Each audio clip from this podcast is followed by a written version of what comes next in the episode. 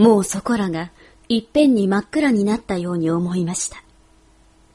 その時、お前は一体何を泣いているの？ちょっとこっちをごらん。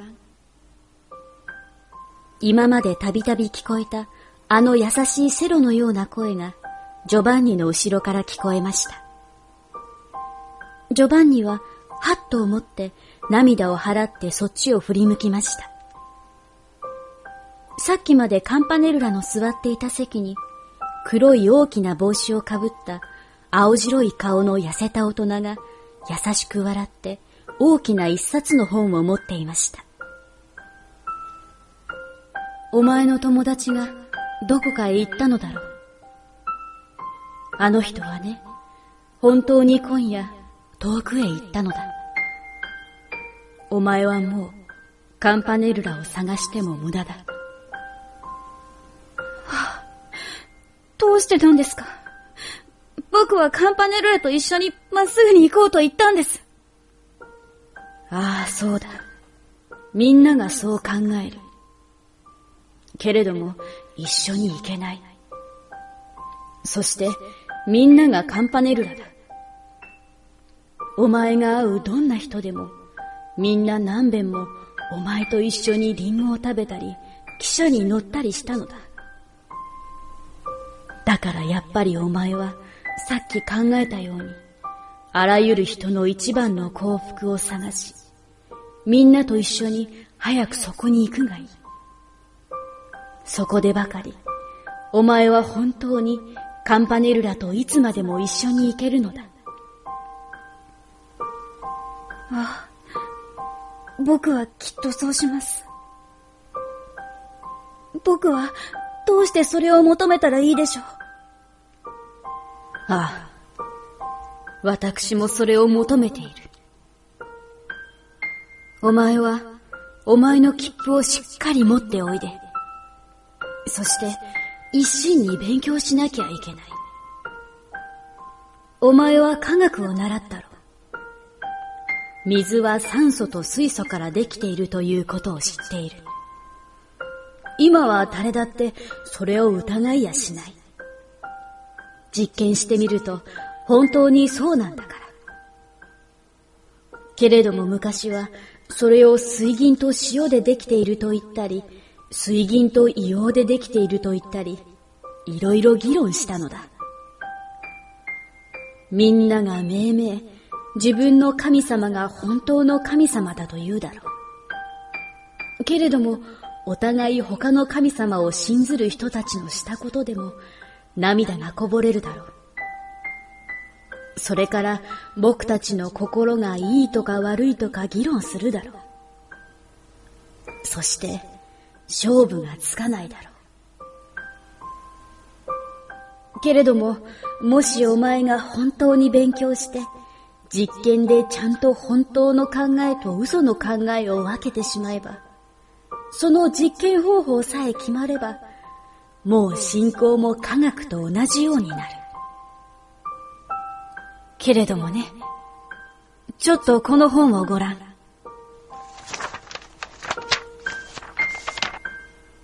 いいかい？これは地理と歴史の辞典だよ。この本のこのページはね、紀元前2200年の地理と歴史が書いてある。よーくご覧。紀元前2200年のことでないよ。紀元前2200年の頃にみんなが考えていた地理と歴史というものが書いてある。だからこのページ一つが一冊の地歴の本に当たるんだ。いいかい？そしてこの中に書いてあることは紀元前2200年頃には大抵本当だ。探すと証拠も続々出ている。けれどもそれが少しどうかなとこう考え出してごらん。そら、それは次のページだよ。紀元前一千年。だいぶ地理も歴史も変わってるだろう。この時にはこうなのだ。変な顔をしてはいけない。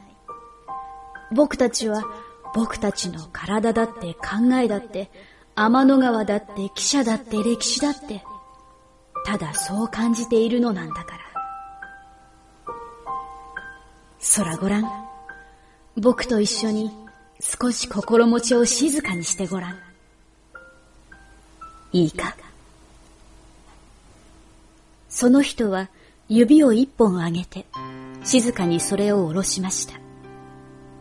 するといきなりジョバンニは自分というものが自分の考えというものが記者やその学者や天の川やみんな一緒にポカッと光ってシーンとなくなってポカッと灯ってまたなくなって。そしてその一つがポカッと灯るとあらゆる広い世界がガランと開けあらゆる歴史が備わりスーッと消えるともうガランとしたただもうそれっきりになってしまうのを見ました。だんだんそれが早くなって、間もなくすっかり元の通りになりました。さあいいか。だからお前の実験は、このキレキレの考えの初めから終わりすべてにわたるようでなければいけない。それが難しいことなのだ。けれども、もちろんその時だけのものでもいいのだ。ああ、ごらん。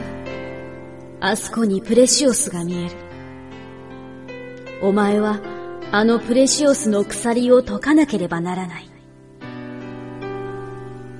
その時、真っ暗な地平線の向こうから青白いのろしが、まるで昼間のように打ち上げられ、汽車の中はすっかり明るくなりました。そしてのろしは高く空にかかって光り続けました。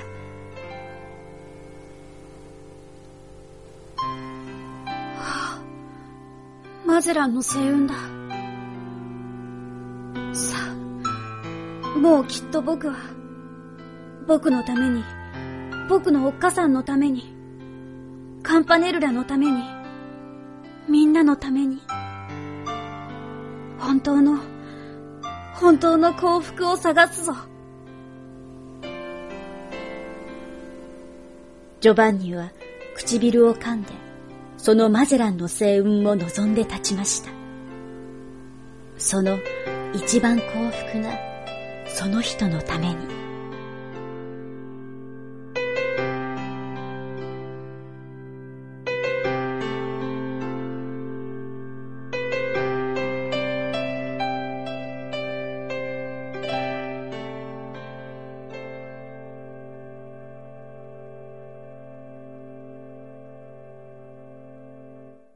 さあ切。符をしっかり持っておいで。お前はもう夢の鉄道の中でなしに、本当の世界の火や激しい波の中を大股にまっすぐに歩いていかなければいけない。天の川の中で、たった一つの本当のその切符を、決してお前は、なくしてはいけない。あのセロのような声がしたと思うと、ジョバンニはあの天の川がもうまるで遠く遠くなって風が吹き、自分はまっすぐに草の丘に立っているのを見、また遠くからあのブルカニロ博士の足音の静かに近づいてくるのを聞きました。ありがとう。私は大変いい実験をした。私はこんな静かな場所で遠くから私の考えを人に伝える実験をしたいとさっき考えていた。お前の言った言葉はみんな私の手帳に取ってやる。さあ、帰っておやすみ。お前は夢の中で決心した通り、まっすぐに進んでいくがいい。そして、これから何でもいつでも私のとこへ相談においでなさい。僕、きっとまっすぐに進みます。きっと、本当の幸福を求めます。ジョバンニは力強く言いました。ああ。ではさようなら。これはさっきの切符です。博士は小さく折った緑色の紙をジョバンニのポケットに入れました。そしてもうその形は天気林の柱の向こうに見えなくなっていました。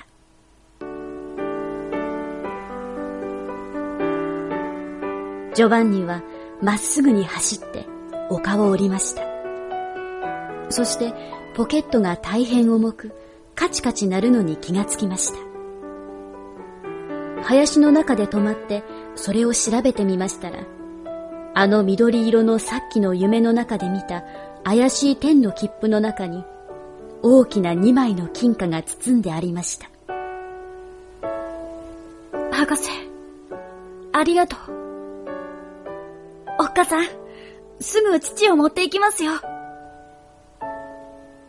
ジョバンニは叫んで、また走り始めました。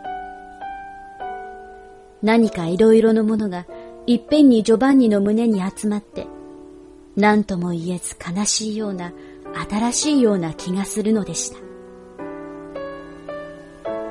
琴の星がずっと西の方へ移って、そしてまた夢のように足を伸ばしていました。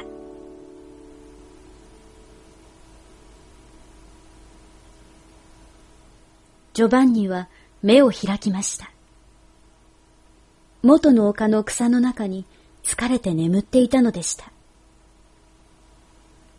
胸はなんだかおかしくほてり、頬には冷たい涙が流れていました。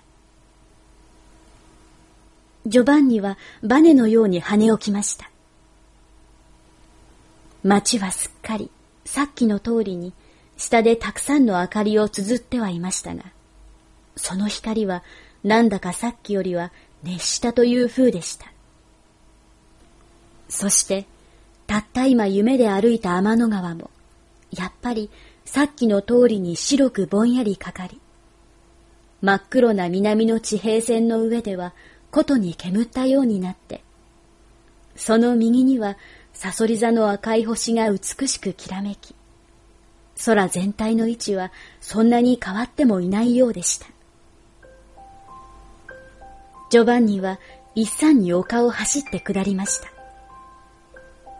まだ夕ご飯を食べないで待っているお母さんのことが胸いっぱいに思い出されたのです。どんどん黒い松の林の中を通って、それからほの白い牧場の柵を回って、さっきの入り口から暗い牛舎の前へまた来ました。そこには誰かが今帰ったらしく、さっきなかった一つの車が何かの樽を二つ乗っけて置いてありました。こんばんは。ジョバンニは叫びました。はい。白い太いズボンを履いた人がすぐ出てきて立ちました。何のご用ですか？今日、牛乳が僕のところへ来なかったのですが。ああ、すみませんでした。その人はすぐ奥へ行って一本の牛乳瓶を持ってきて、ジョバンニに渡しながらまた言いました。本当にすみませんでした。今日は昼過ぎ、うっかりして子牛の柵を開けておいたもんですから、大将早速親牛のところへ行って、半分ばかり飲んでしまいましてね。その人は笑いました。そうですか。ではいただいていきます。ええ、どうもすみませんでした。いいえ。ジョバンニはまだ熱い父の瓶を両方の手のひらで包むように持って、牧場の柵を出ました。そして、しばらく木のある町を通って大通りへ出て、またしばらく行きますと、道は十文字になって、その右手の方、通りの外れに、さっきカンパネルラたちの明かりを流しに行った川へかかった大きな橋の櫓が夜の空にぼんやり立っていました。ところが、その十時になった街角や店の前に、女たちが七八人ぐらいずつ集まって、橋の方を見ながら何かひそひそ話しているのです。それから橋の上にもいろいろな明かりがいっぱいなのでした。ジョバンニはなぜかさーっと胸が冷たくなったように思いました。そしていきなり近くの人たちへ、何かあったんですか？と叫ぶように聞きました。子供が水へ落ちたんですよ。一人が言いますと、その人たちは一斉にジョバンニの方を見ました。ジョバンニはまるで夢中で橋の方へ走りました。橋の上は人でいっぱいで川が見えませんでした。白い服を着た巡査も出ていました。ジョバンニは橋のたもとから飛ぶように下の広い河原へ降りました。その河原の水際に沿ってたくさんの明かりがせわしなく登ったり下ったりしていました。向こう岸の暗い土手にも火が七つ八つ動いていました。その真ん中をもうカラスウリの明かりもない川がわずかに音を立てて灰色に静かに流れていたのでした。河原の一番下流の方へ巣のようになってできたところに人の集まりがくっきり真っ黒に立っていました。ジョバンニはどんどんそっちへ走りました。するとジョバンニはいきなりさっきカンパネルラと一緒だったマルソに会いました。マルソがジョバンニに走り寄って言いました。ジョバンニカンパネルラが川へ入ったよどうして？いつ？サネリがね、船の上からカラスウリの明かりを水の流れる方へ押しやろうとしたんだ。その時船が揺れたもんだから水へ落っこったろ。するとカンパネルラがすぐ飛び込んだんだ。そしてザネリを船の方へ押して起こした。ザネリは加藤に捕まった。けれどもあと、カンパネルラが見えないんだ。みんな探してるんだろはあ、すぐみんな来た。カンパネルラのお父さんも来た。けれども見つからないんだ。サネリは家へ連れられてった。ジョバンニはみんなのいるそっちの方へ行きました。そこに学生たちや町の人たちに囲まれて、青白い尖った顎をしたカンパネルラのお父さんが黒い服を着てまっすぐに立って、左手に時計を持ってじっと見つめていたのです。みんなもじっと川を見ていました。誰も一言も物を言う人もありませんでした。ジョバンニはワクワクワクワク足が震えました。魚を取る時のアセチレンランプがたくさんせわしなく行ったり来たりして黒い川の水はちらちら小さな波を立てて流れているのが見えるのでした。下流の方の川幅いっぱい。銀河は大きく映って、まるで水のないそのままの空のように見えました。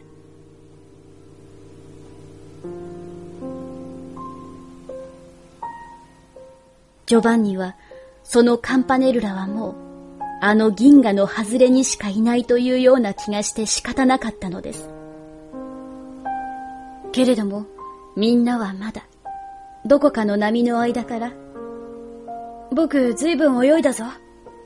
と言いながらカンパネルラが出てくるか。